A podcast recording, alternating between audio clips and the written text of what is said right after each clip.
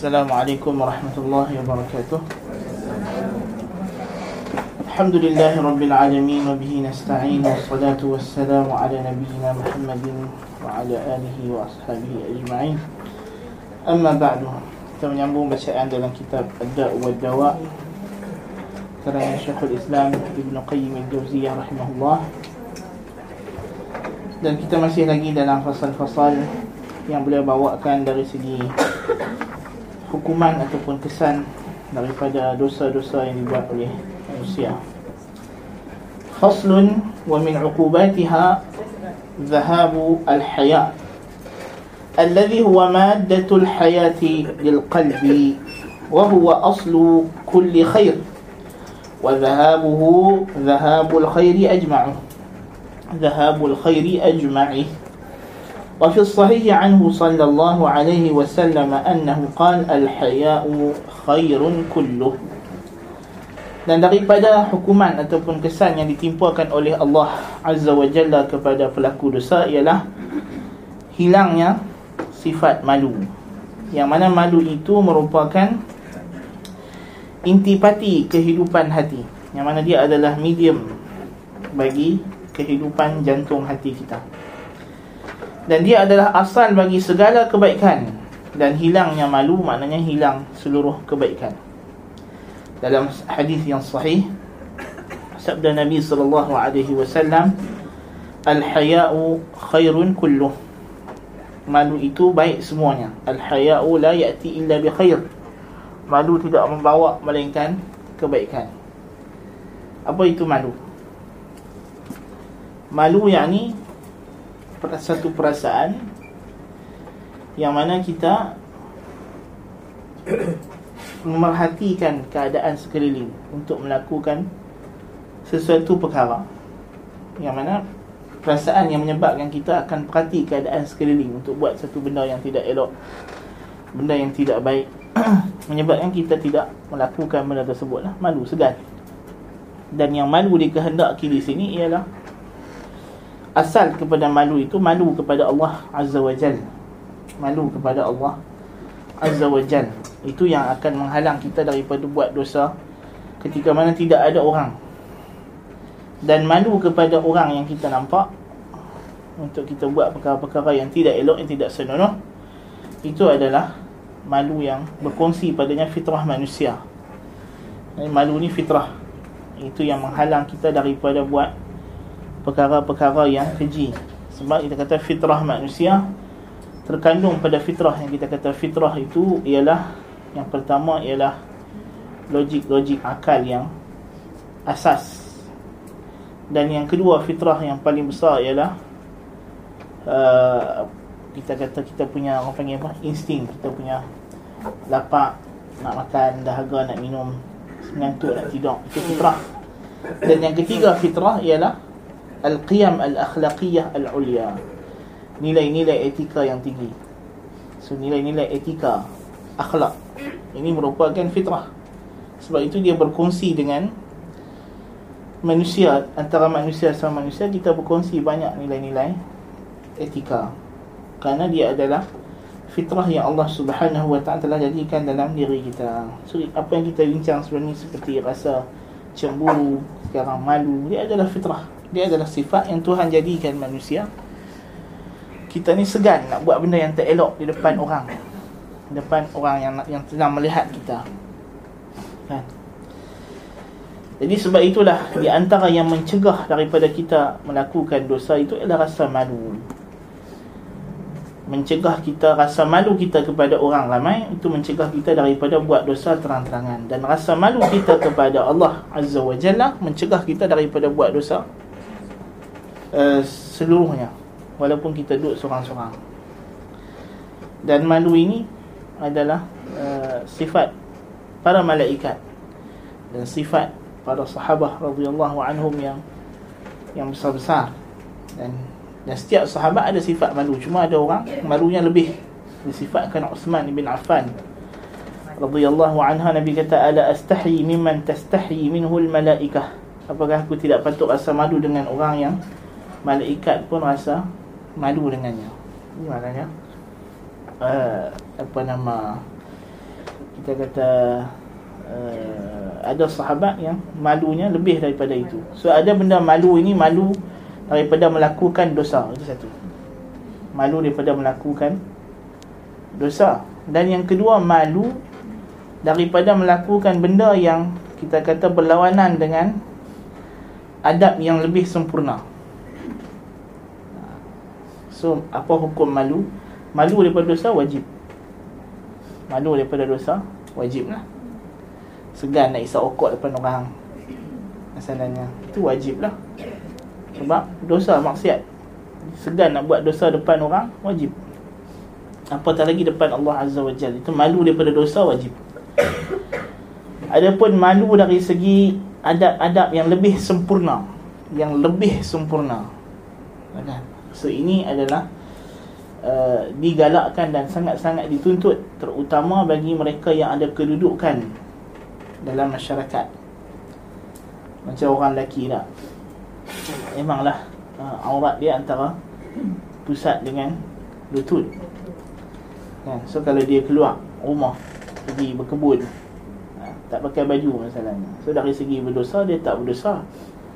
Yang berdosa siapa yang tengok lah. Kan kalau lelaki tu duduk berkebun tak pakai baju. Orang perempuan yang lalu tengok dia memanglah berdosa tapi dia tak tutup badan dia tak tak salah kerana dia tak membuka bahagian yang yang dilarang buka. Cuma orang orang, orang yang berlawanan jantina dengan dia dilarang dilarang tengok macam telah kita bincangkan pada kelas yang minggu lepas kelas tafsir. Ala kulli hal.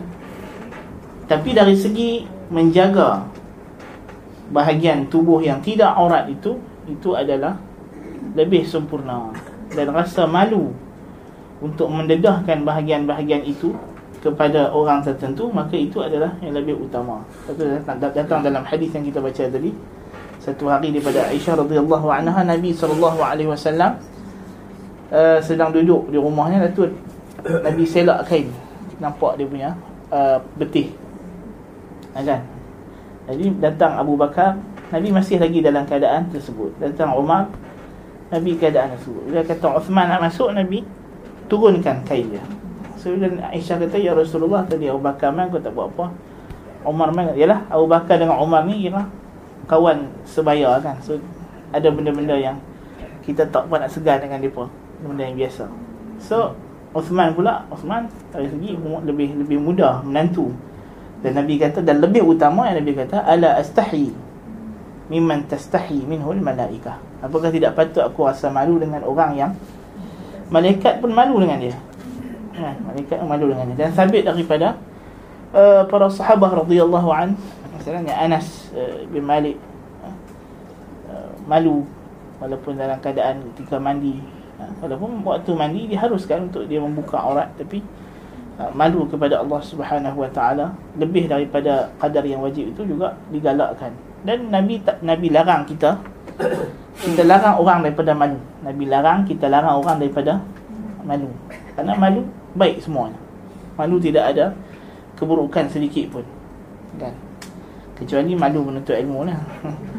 Itu malu tak bertempat. Maksudnya malu yang bertempat.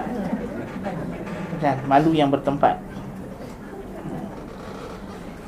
Uh, Waqan dan sabda Nabi sallallahu alaihi wasallam inna mimma adraka an-nasu min kalam an-nubuwati al-ula idza lam tastahi atau tastahi fasna' ma shi't dalam hadis yang sahih dalam sahih Bukhari dan uh, hadis yang dalam Arba'in Nawawi juga ma'ruf. Antara apa yang manusia dapati daripada ucapan-ucapan kenabian yang terawal ha, ialah maksudnya ialah prinsip yang dibawa oleh seluruh nabi-nabi. Kerana dia fitrah. Idza lam tastahi atau idza lam tastahi fasna' ma syi't kalau kamu tidak ada rasa malu buatlah apa sahaja. Buatlah apa sahaja. Wa fihi tafsiran. Dan bagi hadis ini ada dua tafsiran para ulama. Ahaduhuma tafsiran yang pertama annahu ala tahdid wal wa'id والمعنى من لم تستحي فإنه يصنع ما شاء من القبائح. إذ الحامل على تركها الحياء فإذا لم يكن هناك حياء يزعه من القبائح فإنه يواقعها. وهذا تفسير أبي عبيد. Yang pertama makna hadis ni ialah ancaman dan larangan Nabi. Sallallahu alaihi wasallam. Maknanya satu ugutan, satu perlian daripada Nabi wasallam kalau rasa tak malu, buatlah apapun. Jadi maknanya orang yang tak malu dia akan buat apa sahaja keburukan, kejelekan. Kerana yang menghalang kita daripada buat perangai-perangai keji dan kotor dan tak senonoh ialah rasa malu dan siapa yang tak ada rasa malu dia akan buat perangai-perangai yang tak senonoh ha? so pasal apa ada orang dia boleh hisap okok depan orang pasal tak ada rasa malu kan tak ada rasa malu masalahnya. Kenapa ada orang boleh berkepit-kepit dengan bukan mahram di khalayak ramai di shopping mall dan sebagainya? Tidak ada rasa malu. Kenapa ada orang yang boleh pakai pakaian yang tidak menutup aurat? Ha? keluar ke khalayak ramai. Kerana tidak ada rasa malu. Tidak ada malu. Jadi apa sahaja dosa yang manusia buat itu kerana dia tidak ada rasa malu. Ha? Dan lebih lagi kalau malunya tidak ada pada Allah Taala, mungkin di depan orang dia tak buat tapi duduk seorang-seorang dia akan buat. Nauzubillah min zalik. Dan ini tafsiran Abi Ubaid. والثاني أن الفعل إذا لم تستحي منه من الله فافعله وإنما الذي ينبغي تركه ما يستحيا منه من الله وهذا تفسير الإمام أحمد في رواية ابن هاني dan tafsiran yang kedua ialah maknanya pemberitahuan Nabi SAW bahawa perkara yang kamu rasa tidak malu untuk dibuat maka buatlah tak apa itu di antara tanda ia bukan bukan salah ha, bukan satu benda yang salah maksudnya di antara perkara-perkara yang kita boleh tahu kata benda ni salah atau tak salah ialah kita tak rasa segan untuk buat benda tu depan orang. Bagi ini bagi orang yang sejahtera fitrahnya lah. Ada yang bagi orang yang fitrahnya dah lari dah songsang tak tak pakailah benda ni. Ini sama macam uh, hadis yang yang bila ditanya kepada Nabi sallallahu alaihi wasallam Nabi kata al-ithmu ma haka fi ma haka fi nafsi wa karihta an an yattali'a an-nas 'alaik. Alaik. Uh, dosa itu ialah apa yang duduk berserabut dalam dada dalam jiwa kamu dan kamu tak suka orang tahu orang tengok orang nampak buatan tersebut so makna hadis ini selari dengan makna hadis tersebut. Ini tafsiran Imam Ahmad daripada riwayat Ibn Hani. Jadi makna yang dikatakan dosa itu yang kita malu kan? Ya apa ni uh, mendedahkan aurat. Tak. semua orang malu hakikatnya. Itu fitrah fitrah. Ha, kan? Menedahkan aurat ni fitrah. Rasa malu untuk menedahkan aurat. Tapi orang yang dah lari fitrah yang dah sonsang ha, dia punya fitrah dia rasa bangga dan seronok untuk mendedahkan aurat wal a'yadu billah فعلى الأول يكون تهديدا كقوله اعملوا ما شئتم وعلى الثاني يكون إذنا وإباحة maka atas makna yang pertama dia berbentuk ancaman seperti firman Allah dalam surah Fussilat i'malu ma syi'tum dan atas makna yang kedua ia adalah satu keizinan dan keharusan Nabi izinkan. Apa yang kamu rasa tak malu tapi kalau atas makna yang kedua ini adalah bagi orang yang sejahtera fitrahnya. Macam juga hadis yang kedua tadi kita baca al ithmu ma haka fi nafs wa karihta an yattali'a an-nasu alayh. Isim dosa itu ialah apa yang engkau rasa tidak selesa dalam jiwa dan kau tak suka orang tahu. Itu bagi orang yang yang fitrahnya masih sejahtera lah. Adapun ahli maksiat dia tak dia tak selesa kalau dia tak buat dosa. Tak orang yang tak yang isap rokok misalnya tagih rokok. Dia rasa tak selesa kalau tak isap rokok. Adapun manusia yang sejahtera fitrahnya imannya masih waras akalnya masih elok kita tak selesa dengan asap rokok. Apa asap pun kita tak selesa. Kan? Asap bas asap lori asap kereta asap apa ini fogging nyamuk kita tak selesa tak ha, Tiba-tiba dia boleh duduk sedut asal elok saja kan? Adakah dia ni masih sejahtera fitrahnya? Tentulah dia tak sama dengan orang Fitrah dia tak apa nak center kan? So dia dia tidak tidak terlalu normal Norm, ke, Tahap kenormalan dia tu ada Ada masalah ha, kan? Cuma tak sampai tahap tanya rambutan lah Tapi makin lama makin ke, ke arah itulah Kita kata ha, kan? Siapa-siapa pun yang buat dosa dia ke arah tanya orang hutan lah naknya. Atau orang yang jadi gila banyaknya orang hak, hak dalam sejarah hidup dia ada dosa lah. Kan? Ha. Ini maknanya kita kata itu memang kesan dan akibat. Ala kulli hal Kita kata Atas makna yang pertama dia adalah Ancaman Atas makna yang kedua Kita kata dia adalah keizinan dan keharusan Fa'in qil Fahal min sabilin ila hamlihi ala al-ma'nayain Kalau ditanya Boleh tak kita kata hadis ni Makna dia ada Boleh bawa dua-dua makna sekali. Boleh mana dua-dua? Qultu la. Wala ala qawli man yahmilu al-mushtaraki ala jami'i ma'anih Lima bain al-ibahati wa tahdidi min al-munafah. Kata Ibn Qayyim tak boleh. Kalau kau pilih pendapat pertama Pendapat pertama lah. Kalau kau pilih kedua Kedua lah sebab dia bukan Bukan ikhtilaf tanawu' Bukan khilaf dari segi Kepelbagaian. Tapi dia khilaf dari segi Pahaman yang berbeza. Walaupun Ke atas pendapat yang mengatakan Kita boleh bawa satu Kita boleh bawa makna lafaz Atas semua makna yang dikehendaki. Ala kulli hal Sebab dia ada pertentangan Antara ancaman dengan keizinan. Ini dua benda yang berlawanan. Kita panggil dia mutadaddan. Benda yang ber, ber, ber, bercanggah antara satu sama lain. Walakin tetapi i'tibaru ahadil ma'nayain yujibu i'tibaran akhar. Tapi satu kalau mana-mana tafsiran yang kamu pegang kalau kamu pegang tafsiran yang pertama dia melazimkan makna yang kedua. Dari segi kelaziman ya. Ha, kita tak boleh kata kedua-dua makna maknanya hadis ni ada dua makna. Salah. Kalau kita ambil pendapat Abu Ubaid kita kata hadis ni bermaksud ancaman.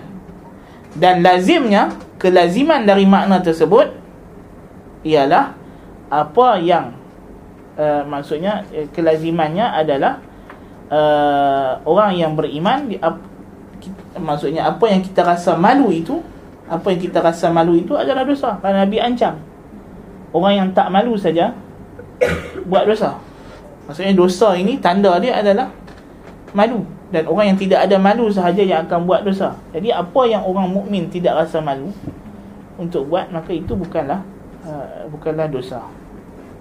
Dan kalau kita pegang makna yang kedua, makna hadis ini ialah uh, keharusan dan keizinan daripada Nabi untuk buat apa yang tidak malu, still juga menunjukkan kelazimannya hanya orang yang tidak beriman sahaja buat perkara-perkara yang yang keji, yang jijik kerana apa yang keji dan jijik tidak diizinkan oleh Rasulullah sallallahu alaihi wasallam.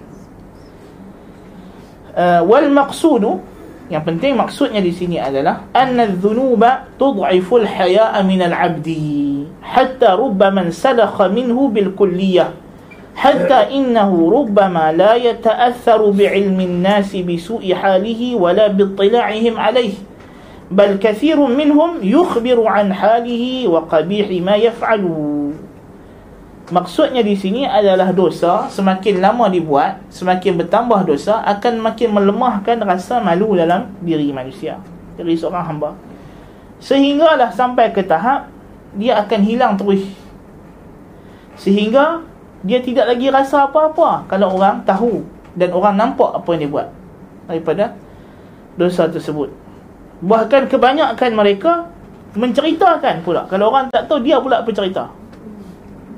Ha, nah, dia pula bercerita apa yang dia buat. Wal hamilu lahu ala dhalika insilahuhu min al haya dan faktor utama dia boleh buat benda macam tu dia boleh cerita dekat orang dengan rasa bangga. Apa dosa yang dia buat yang tersembunyi ialah kerana telah hilangnya rasa malu. وإذا وصل العبد إلى هذه الحال لم يبقى في صلاحه مطمع kalau dah sampai ke tahap ini maka kita tak ada lagi harapan untuk memperelokkan dia. Tanda-tanda besar bahawa dia akan mati dalam su'ul khatimah. Sebab fitrah sudah lari. Kita masih boleh betulkan orang selagi mana dia masih lagi manusia. Tapi kalau dia dah berubah daripada manusia menjadi syaitan Macam mana kita nak ubah dia? Dia sudah berevolusi. Walaupun kita tak setuju dengan teori evolusi Darwin. Tapi yang ni satu evolusi lain. Evolusi perangai. Dia berubah daripada Perangai manusia jadi perangai syaitan. Mana macam mana? Dia dah jadi syaitan manusia. So payahlah kita nak ubah dia. Kama qil Seperti disebut dalam dalam syair Al-Buhturi. Wa idza ra'a iblis tal'ata wajhihi hayya qala fadaitu man la yafl man la yuflihu. Apabila iblis nampak saja wajahnya ha? maksudnya tidak ada rasa malu dan dia kata aku minta tebusan aku tebuskan diri aku dengan orang yang tidak akan berjaya sama sekali ini iblis pun kalau tengok orang yang tak ada rasa malu boleh kata ini memang la yuflihu tak ada tak ada tak akan berjaya selama-lamanya jadi iblis memang suka lah. ini wajah-wajah yang iblis dah nampak sebagai dia punya uh, apa nama pengganti. Wal haya'u mushtaqun min al hayah. Dan malu itu diambil daripada hayah hidup hayat. Wal ghaithu yusamma haya bil qasri lianna bihi hayat al ard. Demikian juga hujan yang turun selepas kemarau. Dinamakan hayan haya dengan qasr kerana dengannya lah hidupnya bumi wan nabati wad dawab tumbuh-tumbuhan dan haiwan kadzalika bil haya'i hayatud dunya wal akhirah demikianlah malu adalah punca bagi kehidupan dunia dan akhirat Faman la haya'a fihi mayyitun fid dunya syaqiyyun fil akhir. Siapa yang tidak ada rasa malu di dunia dia mayat. Yang mayat tak ada perasaan. Kan mayat orang bagi mandi, pegang badan dia, selok apa semua dia tak ada rasa apa dah. Dia dah matilah. Kan? Sama lah dia ni. Kan dia tayang badan dia dekat orang tengok tak ada rasa apa. Kan dia buat dosa tak ada rasa apa. Kan? Maka siapa yang tidak ada rasa malu di dunia dia mayat dan di akhirat dia celaka. Ahli neraka. Jadi macam mana nak hidup? Tak ada hidup lah. وبين الذنوب وبين قلة الحياء وعدم الغيرة تلازم من الطرفين وكل منهما تستدعي الآخر di antara dosa dengan kurangnya rasa malu dan tidak ada cemburu yang kita dah sebut sebelum ni ada kelaziman dan kesemuanya berkait Maknanya daripada tidak ada rasa cemburu, cemburu dia akan bawa kepada kurangnya rasa malu. Wa yatlubuhu hafisa dan dia akan mencari kawan dia. Mesti punya. Ha, dua benda ni tak dapat lari. Wa man istahya min Allah 'inda ma'siyatihi istahya Allah min 'uqubatihi yawma yalqah. Wa man lam yastahi min ma'siyatihi lam yastahi min 'uqubatihi. Siapa yang rasa malu untuk melakukan maksiat kepada Allah Allah pun malu nak azab dia dan siapa yang tak ada rasa malu nak derhaka kepada Allah Allah pun tak malu nak azab dia tak Allah hayyun. Inna Allah hayyun karim. Allah maha pemalu. Lagi maha pemurah. Kan? dia malu kalau hambanya mengangkat tangan berdoa dalam batu turun tangan kosong tak dapat apa. Jadi Tuhan pemalu. Kan? Uh, jadi sehingga kan dinamakan nama dia Hayy. Di antara nama Allah Al-Hayy. Maha Pemalu menunjukkan sifat malu ini sifat yang sangat mulia sangat agung ha. dan dia adalah sifat yang mulia dari semua segi tidak ada kekurangan bukan sifat aib bahkan tidak malu itulah aib tidak malu itu adalah aib dan kekurangan Adapun malu adalah sifat sempurna kamal. Kan? Jadi kalau kita tidak ada rasa malu samalah macam telah dia bahaskan tentang sifat cemburu sebelum ni. Ha, di mana kita disuruh cemburu kerana Allah itu cemburu akan perkara-perkara maksiat yang dia larang. Demikian juga Allah malu. Ha, kita juga disuruh malu, suruh segan. Segan daripada nak buat perkara-perkara zalim, perkara-perkara yang tak elok. Tuhan pun segan malu nak nak menzalimi hamba-hamba dia. Kita rasa tak malu untuk menzalimi makhluk Allah Subhanahu wa taala. Tak. Ni bunuh kucing betul, rakam video masalah ni. Tak ada azam malu. Kan? Itu adalah maksiat azim jiddan. Kan? Bayangkan apa nama dakhalat imra'atun fi an-nari dakhalat imra'atun fi an-nari fi hirratin habas habasatha. Satu perempuan Tuhan azab masuk neraka hanya kerana kucing yang dia bubuh dalam sangkak dia tak bagi makan itu mati ini hang masukkan kucing dalam microwave dalam oven dalam apa washing machine. Yang memang untuk mati untuk bunuh. Agak-agak Tuhan Hubungan dalam syurga agak. Eh. ha, kan? Takkan Tuhan nak buang orang itu dalam syurga kot? Tak sempurnalah sifat Tuhan. Kalau orang macam itu Tuhan Janjikan syurga. Tentulah ancaman neraka baginya. Ancaman neraka baginya. Kecuali kalau dia bertobat. Tak Jadi itu di antara perkara-perkara yang kita kena ambil aktibar dan tidak ada rasa malu ini jelas kita nampak pada golongan yang golongan etis misalnya. Tidak ada rasa malu. Orang yang tidak ada agama tak ada rasa malu. Sebab tu Nabi jadikan wal haya'u minal iman. Dan malu itu adalah iman. Nabi kata al imanu bid'un wa sab'una syu'bah. Iman tu 70 cabang lebih wal haya'u minal iman. Dan malu itu adalah iman. Malu itu adalah iman. Sebab itulah Ciri-ciri orang yang kafir Yang tidak beriman langsung dengan Allah Ta'ala Tidak ada rasa malu. Tidak ada rasa malu. Orang etis mana ada rasa malu. Buat apa nama Pesta bogel Apa semua Na'udzubillah Tidak ada rasa malu. Dan dia tidak malu-malu untuk Bahkan tidak ada rasa malu untuk mengaku bahawa dia ateist. Wal'iyadhu billah. Sedangkan ateist zaman dulu malu nak mengaku ateist. Segan. Tapi ateist zaman sekarang tak segan mengaku ateist. Dan bangga pula dia ateist. Dan dia anggap ateist itulah lambang ke ketamadunan, keilmuan, kemajuan. Na'udzubillah min zalik. Orang dulu LGBT malu orang yang yang yang dosa yang mengaku dia buat dosa dia malu nak mengaku kata dia buat dosa tersebut. Tapi kita hari ini ada golongan etis yang LGBT sekarang ni etis dia tak ada agama. Tak percaya Tuhan. Kan?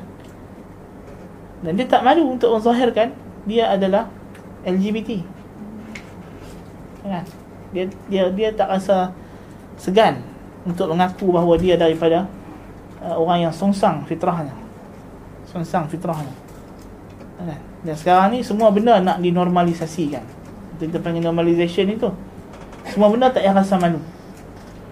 Kan? sedangkan malu itu dituntut. Malu itu dituntut. Cuma kita kena salurkan rasa malu itu kepada cara yang yang betul lah. Dengan dengan dengan dengan kaedah uh, kaedah syarak. Kan? Kalau kita kata ada orang mengandung di luar nikah Rasa malu mengandung nikah. Ya, memang patut dia rasa malu. Tak payahlah update dah satu dalam Facebook. Kan? I'm pregnant Without husband. Tak ada buat sesuatu macam itu. Kan? Ataupun buat pengakuan Ataupun dengan rasa bangganya berjalan dengan perut boyok dia. Kan? Of course rasa malu yang ada itu dituntut. Ha, Cuma kalau dah Cuma cara dia men- menyalurkan rasa malu itu adakah dengan cara yang salah bagi gugurkan bayi atau sebagainya? Itu cara yang salah lah. Dia kena ikut cara yang syar'i lah. Ha, kan? So kita sekarang berhadapan dengan dua kelompok yang yang jadi masalah. Kelompok yang pertama dia rasa malu malu memang fitrah. Tapi bila dia rasa malu maka dia buat benda yang tak patut dia pergi gugurkan bayi dan sebagainya. Buang bayi tersebut bunuh. Ha, kan? Itu malu yang yang yang disalurkan dengan cara yang salah. Malu tak salah. Cara dia salurkan luahkan perasaan malu itu tak betul. Ha, kan? Dan yang kedua golongan yang minta supaya orang yang mengandung nikah ni jangan malu-malu dan segan-segan terus main datang mengaku. itu tak betul juga lah kan. Cuma kita kata uh, benda yang yang yang perlu kepada bantuan kita cakap kepada orang tertentu lah kepada orang yang boleh membantu sekadarnya sekadarnya lah. Sekadar dia mengandung nak nikah dia pergi cari rumah perlindungan shelter dan sebagainya tidak ada apa lah. Cuma dari segi dia rasa bangga dan tak ada masalah dengan macam orang di barat lah kan. Orang di barat tak ada isu kan? Mengandung buat nikah tak ada masalah bagi dia kan? So itu adalah kita kata perkara-perkara yang banyak cuba dinormalisasikan untuk menghilangkan rasa malu. Ini semua benda tak tak nak tak nak di ataupun hendak dijadikan dia sebagai normal. Bunuh diri pun tak ada apalah kita. isu biasa saja kan benda tu semua sebenarnya akan bawa sedikit demi sedikit ke arah menghapuskan rasa malu faslun fasal seterusnya ومن عقوبات الذنوب أنها تضعف في القلب تعظيم الرب جل جلاله وتضعف وقاره في قلب العبد ولا بد شاء أم أبى. ولو تمكن وقار الله وعظمته في قلب العبد لما تجرأ على معاصيه. Antara hukuman ditimpakan Allah kepada orang yang bukan dosa, kesan dosa ialah dia melemahkan pengagungan Tuhan dalam hati. Dan melemahkan rasa rasa rasa kagum hebat kepada Allah Subhanahu Wa Taala dalam hati seorang hamba. Dan tidak dapat tidak sama ada dia nak ataupun tak nak. Memang lama kelamaan rasa takut rasa kehebatan Tuhan hilang daripada hati dia. Dan jikalau telah kerana jikalau dalam hati seseorang itu tersemat kukuh rasa mengagungkan Tuhan rasa kagum dengan Allah Azza wa Jal. Rasa kehebatan Tuhan itu hadir dalam hati dia tak mungkin dia akan buat dosa maksiat. وربما اغتر المغتر وقال إنما يحملني على المعاصي حسن الرجاء وطمعي في عفوه لا ضعف عظمتي في قلبي وهذا من مغالطة النفس فإن عظمة الله وجلاله في قلب العبد وتعظيم حرماته تحول بينه وبين الذنوب فالمتجرؤون على معاصيه ما قدروه حق قدره وكيف يقدر حق قدره أو يعظمه ويكبره ويرجو وقاره ويجله من يهون عليه أمره ونهيه هذا من أمحل المحال وأبين الباطل Jadi ada orang yang tertipu, terpedaya dengan nafsu diri dia Beralasan dia kata yang menyebabkan aku buat dosa sebab aku mengharapkan rahmat keampunannya kan? Bukan sebab aku tak agungkan Tuhan. Dia kata ini bohong. Dan kita dah jawab secara tafsil sebelum ni masalah dakwaan golongan ini. Dan ini adalah satu falasi. Kerana keagungan Allah dalam hati seorang hamba menghalang antara dia dengan dosa. Sepatutnya itu yang logiknya.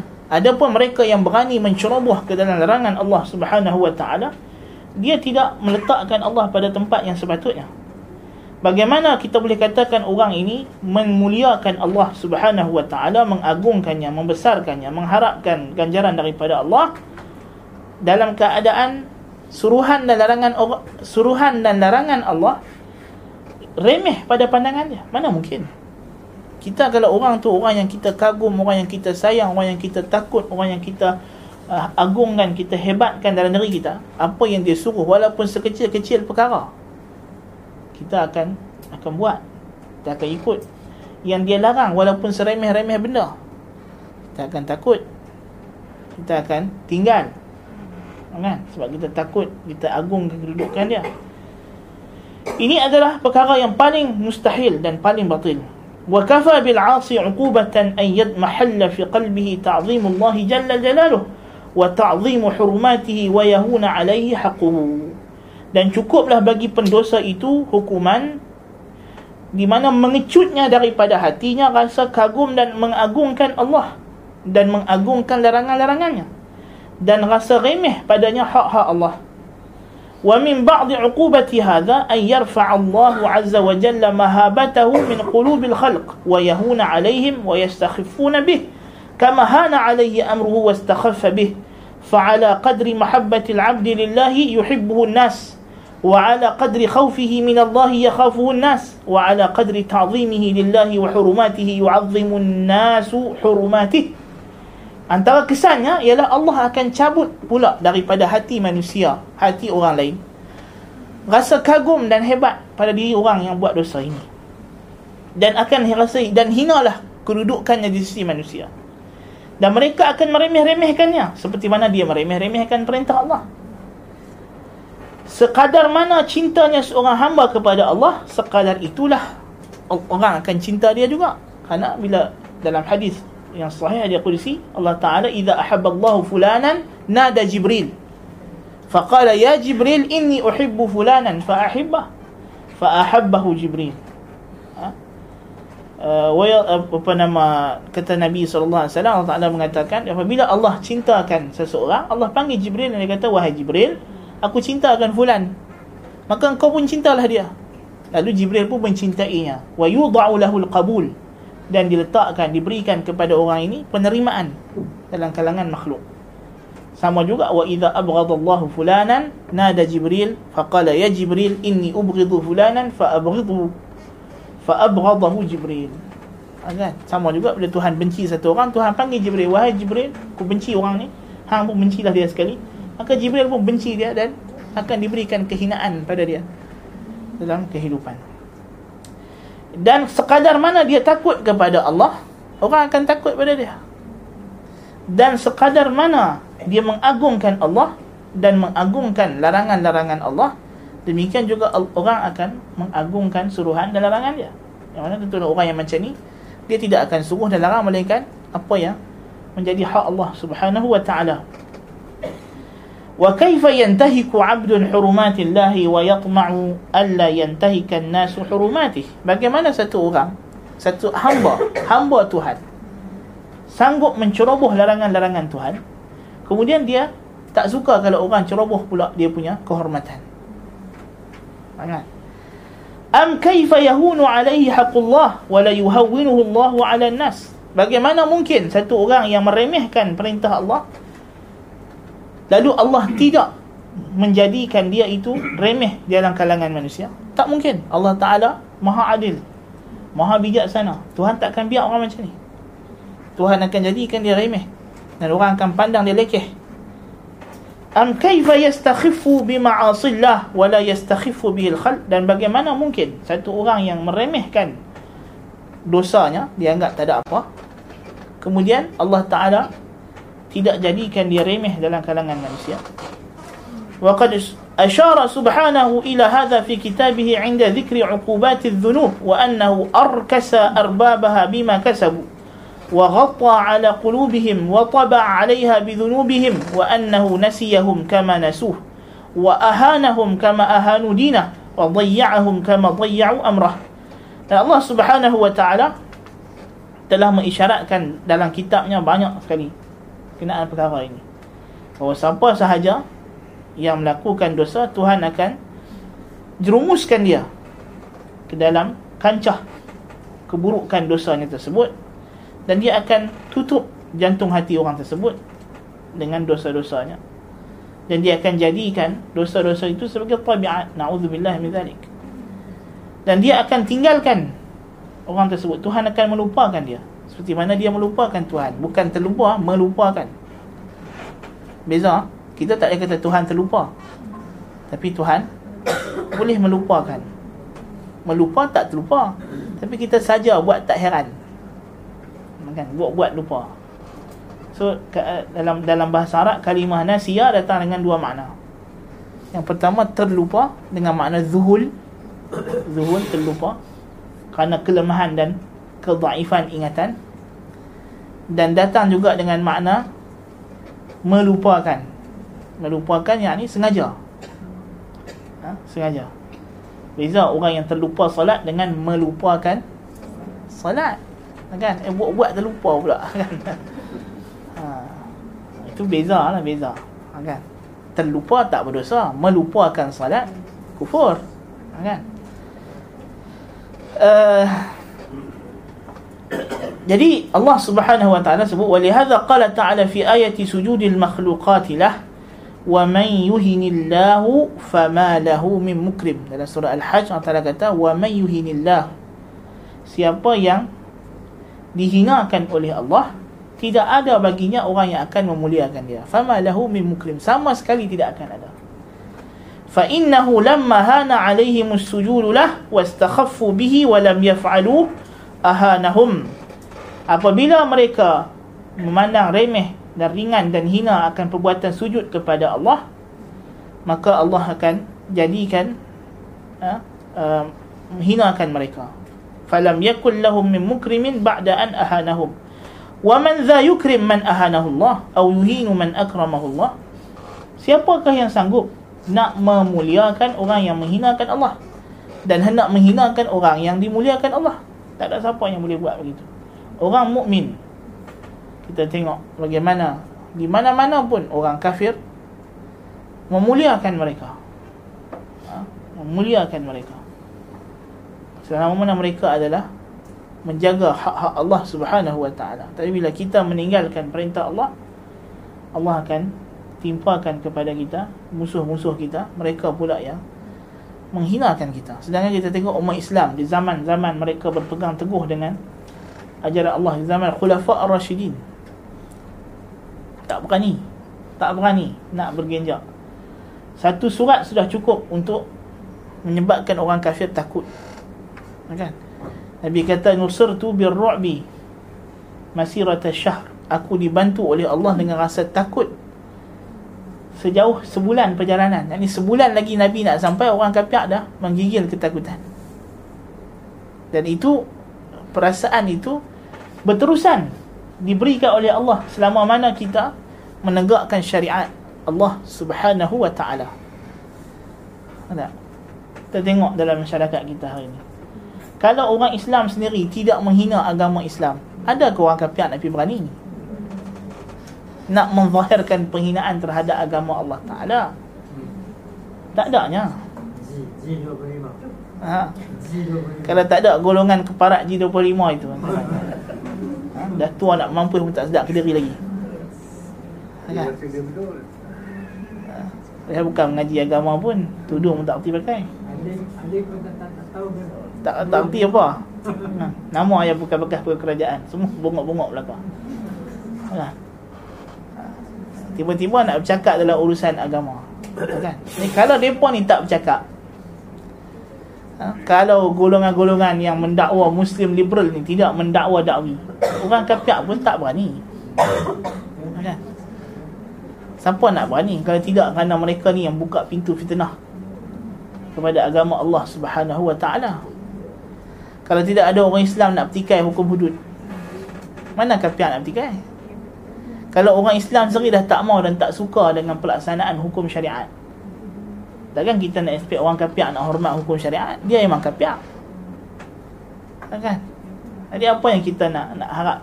Kita tak boleh harap orang kafir Nak memuliakan agama Islam Memang dia kafir. Dia kufur. Dan tidak heran kalau dia hina agama Islam. Yang kita heran kalau dia memuliakan agama Islam Kerana itulah asal dia Asal dia memang dia benci Islam. Asal dia tak suka Islam Maksud tu dia kafir Kalau dia suka Islam. Dia masuk Islam lah. Secara logiknya walaupun ada orang yang suka Islam Tapi tak masuk Islam sebab halangan-halangan yang lain. Tapi kita kata Segi logik asasnya macam itulah. Kan? Tapi Apabila umat Islam sendiri Menghinakan Perintah Allah subhanahu wa ta'ala Allah hinakan mereka Allah hinakan mereka. Sebab itulah kata sebagian ulama dia kata janganlah kau melihat kekuatan umat Islam itu pada bersesak-sesaknya mereka di pintu masjid atau berpusu-pusunya mereka pergi haji dan umrah. Tetapi lihat bagaimana hubungan mereka dengan musuh-musuh mereka. Ini dengan orang kafir. Kan? kalau kita di atas orang kafir maka itu tanda kita kuat nak cerita orang Islam pergi haji oh tiap-tiap bulan. Penuh. Masjidil Haram tak pernah kosong. Waktu bila yang Masjidil Haram pernah kosong? Kan tengoklah TV Al-Quran tu kan. 24 jam. Tak pernah kosong. Masjid Nabawi mana ada pernah kosong? Kan? Ha? dari segi perpusu-pusunya orang. Nak pergi haji nak pergi umrah. Mana ada orang yang syarikat travel tak cukup makan sekecil-kecil syarikat sampai sebesar-besar syarikat. Kan? Syarikat hak ikan bilih pun kaya. Kan? Apatah lagi syarikat hak jerung-jerung sana? Apatah lagi hak paus-paus? Kan? Lagilah. Kan? Dan mana? Jadi kita kata dari segi orang sanggup nak pergi haji umrah ni banyaklah. Kan pergi masjid dan sebagainya. Memanglah semua orang seronok nak buat masjid, masjid besar-besar. Mana ada masjid kecil-kecil zaman dah ni? Ha? Masjid yang kecil pun 2 3 tahun lepas tu kan jadi besar. Tapi yang mengecil ialah jemaahnya. Kan? Eh masa masjid ni kecil tu rasa macam tak muat. Kan? Bila dah besar rasa kosong lah pula. Kan? Yang jadi kebanggaan masjid pun tu. Masjid ni architecture dia macam ni, macam ni, macam ni. Awak masjid dibina untuk architecture ke? Architecture tu rumah hang seorang sudah lah. Kan? Nak buat apa? Kan? Masjid jadikan bahan pelancongan. Orang kapiak mai bawa tengok masjid. kita bawa orang kepiak mai tengok masjid orang Islam tadi kan tak kenal jalan masjid ada tak pelancong-pelancong asing mai nak, nak tengok masjid. Kan? Kita orang Islam tadi tak tahu tak mana masjid duduk. Ya, tu kesian lah. Lepas tu kita nak rasa macam kenapa lah umat Islam hari ni lemah? Oh tanya pula soalan. Tanya soalan apa? Duk tanya buat apa? Kan? Engkau tak perlu tanya. Engkau yang perlu menjawab. Kan? Tengok diri sendirilah. Tengok diri sendirilah. Oh, Buat persidangan Nak cerita pasal macam mana kita nak mengemit, apa, mem- Membangkitkan semula Islam Dan sebagainya. Tengok bini hang sudah lah. Ha, Kan? Buat apa nak tengok jauh-jauh dia cerita pasal kegemilangan umat Islam Tengok anak bini hang Cucu cicit hang. Ha, Kan? Buat apa nak pandang jauh-jauh apa nak cerita hebat-hebat? Ya kan? Hukum syarak Tuhan yang paling asas.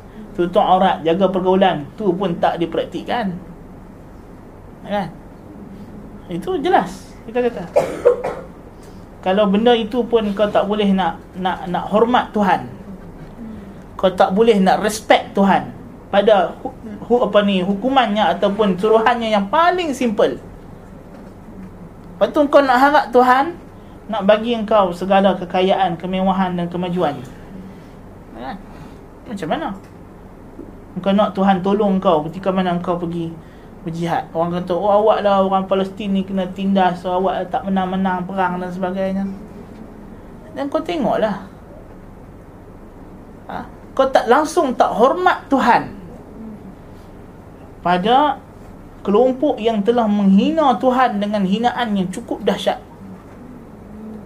yang telah menghina uh, sahabat-sahabat Nabi, menghina umul mukminin, menghina Rasulullah, menghina Al-Quran, menghina Tauhid. Syirik dengan Tuhan siang dan malam, pagi dan petang, 24 jam syirik. Engkau, engkau langsung tak hormat Tuhan dan tak jaga hak Tuhan. Hak dia yang paling besar, Tauhid. Hakullahi ala al-ibad Ayya'buduhu wa la yushriku bihi syai'ah Wa haqqul ibadi ala Allah Alla yu'adziba man la yushriku bihi syai'ah hak Tuhan yang paling besar tauhid. Engkau tak jaga engkau tak hormat langsung tak respect langsung hak tauhid. Engkau bersekongkol engkau engkau angkat kelompok yang kelompok majusi musyrikin. Batiniyah kan? Kita tengok Rasulullah sallallahu alaihi wasallam dengan para sahabat radhiyallahu anhum. Mereka begitu hormat kepada tauhid. Sehingga dalam keadaan yang paling lemah apabila berlakunya peperangan di antara Rom dengan Farsi Allah Taala angkat orang Rom dan Nabi dan para muslimin masuk dalam Rom tidak lain tidak bukan. Kerana orang Rom ada sekelumit daripada sisi-sisi kitab yang masih berbaki kepada mereka. Dan disebabkan orang ahli kitab Yahudi dengan Nasrani ini walaupun mereka kafir dan sebagainya Tuhan tak letak mereka sebaris dengan orang musyrik. Dan Tuhan tak namakan mereka dengan Tuhan tak panggil mereka dengan panggilan musyrikin. Walaupun orang Nasrani musyrik. Betul musyrik. Orang Yahudi musyrik tapi Tuhan tak pernah panggil depa musyrikin. Innal ladzina kafaru min ahli alkitab wal musyrikin Tuhan Tuhan still bezakan panggilan. Betul apa Tuhan bezakan serba sedikit hukum hakam. Kerana paling kurang ahli kitab masih ada rasa hormat dan ta'zim pada Allah Taala. Ada ada lagi berbaki pada mereka ta'zim Allah Taala. Dari segi mereka beriman dengan sejumlah nabi-nabi beriman dengan sejumlah kitab sejumlah malaikat. Maka sekadar mana tu yang kita kata tadi tu. Sekadar mana cinta daripada Allah, sekadar mana takut Allah, Tuhan kekalkan kead- keadaan dia dalam kalangan manusia. Dan disebabkan Yahudi yang paling wa ma qadarullah haqqa qadrihi wa ma qadarullah haqqa qadrihi mereka tidak meletakkan Allah pada tempat betul Tuhan hinakan mereka. Serak-serakkan mereka di muka bumi Allah Azza wa Jalla tidak bersatu. Dan Tuhan hinakan orang musyrikin lebih daripada ahli kitab sembelihan mereka tak boleh makan wanita mereka tak boleh dikahwini ha? berbanding dengan dengan ahli kitab kan? dan Allah Ta'ala muliakan orang Islam lebih daripada orang lain walaupun walaupun mungkin sebahagian orang Islam itu ahli maksiat sebagian orang Islam itu ada ajarannya yang tidak sesuai dengan ajaran ahli sunnah wal jamaah tapi dibandingkan antara dia dengan kafir dia lebih dimuliakan oleh Allah Ta'ala kerana dia lebih dekat dengan iman kepada Allah Subhanahu wa Ta'ala. Kan?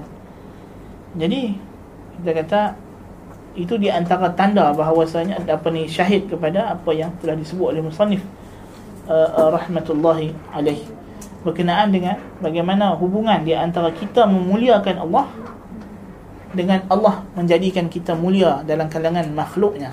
Dan ini adalah hukum sunnatullah yang tidak akan berubah. Allah dah tetapkan begitu. Siapa yang muliakan dia orang itulah yang mulia. Walaupun zahirnya nampak macam hina macam dia ni miskin macam dia ni sekian tapi dia mulia. Tapi hakikatnya dia mulia. Di sisi Allah dan di sisi makhluk confirm. Kan? Confirm kita akan dapati orang yang menjaga hak-hak Allah walaupun dia dalam keadaan fakir miskin tapi Allah jaga ayat muka dia Allah takkan jadikan dia merimpat minta sedekah kan orang mungkin tak tahu kata dia ni dalam keadaan uh, susah. Dan Allah bagi dia rasa cukup. Dan Allah bagikan dia rezeki. Wa may yattaqillah yaj'al lahu min haythu la yahtasib. Wa may yattaqillah yarzuqhu min la yahtasib. Wa yarzuq uh, Allah Taala bagikan dia rezeki daripada arah yang dia tidak sangka-sangka. Yaj'al lahu makhraja. Wa may yattaqillah yaj'al lahu makhraja. Siapa yang bertakwa kepada Allah, Allah jadikan dia bagi jalan keluar daripada kesusahannya wa yarzuqhu min haythu la yahtasib dan Tuhan bagi rezeki daripada arah yang dia tak sangka yang dia tak expect benda tersebut ya. so Allah jaga dia pasal dia takwa dia takwa tengok dalam surah al-kahfi?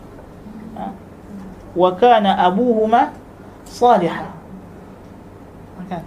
sebab apa Tuhan jaga harta di bawah tembok itu? Kerana dulu pak depa salih. Wa kana abuhuma saliha fa arada rabbuka an yukhrija an yukhrija kanzahuma. Fa arada rabbuka an yablugha ashuddahuma wa yastakhrija kanzahuma. Rahmatan min rabbik. Maka Tuhan nak supaya mereka ni membesar. Ya daripada besar Mereka akan keluarkan balik harta bok Mereka yang tertanam di bawah tembok yang khidir repair itu rahmatan min rabbik. Belah kesian daripada Tuhan kamu. Kerana apa? kerana pak mereka dulu orang soleh. Tuhan jaga. Tuhan jaga. Dalam keadaan dia mati tinggal anak kecil. Kan? Tapi anak kecil ni Tuhan jaga. Kerana kerana solehnya dia. So orang yang takwa orang yang soleh Tuhan takkan takkan biar. Adapun orang yang maksiat kepada Allah azza wa jalla sehebat mana pun masa dia hidup setinggi mana pun jawatannya apa semua akhirnya dia mati dalam keadaan hina. Na'udzubillah min Dan namanya akan dilupakan Dan tak ada siapa pun ingat. Kalau diingat pun Diingat dalam keadaan celah. Diingat dalam keadaan celah. Kan? Abu Lahab. Ha? Abu Jahal. Ha? Semuanya mati. Masa hidup mereka adalah orang yang Hebat-hebat.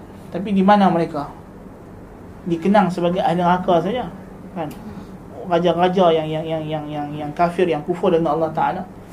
Tidak ada yang Tuhan kekalkan kehebatan mereka, kemewahan mereka melainkan semuanya Allah Taala telah hinakan Firaun. Tidak ada musuh Tuhan yang Tuhan biarkan dia hidup dalam keadaan dipuji ataupun diagungkan oleh orang. Kita tengok tokoh-tokoh etis yang yang hebat-hebat, yang besar-besar. Kan? Last sekali dia akan mati dalam keadaan hina. Dan orang orang orang orang tak pandang pun dia. Kan? walaupun dia masih hidup mungkin dia saintis yang hebat dan sebagainya tapi bila dia mati orang akan datang Dan semak semula teori-teori dia Betul orang kata dia mengambil teori dia sekian-sekian. Orang hinakan dia. Na'udzubillah min dhalik. Dia mati pun dalam keadaan hina.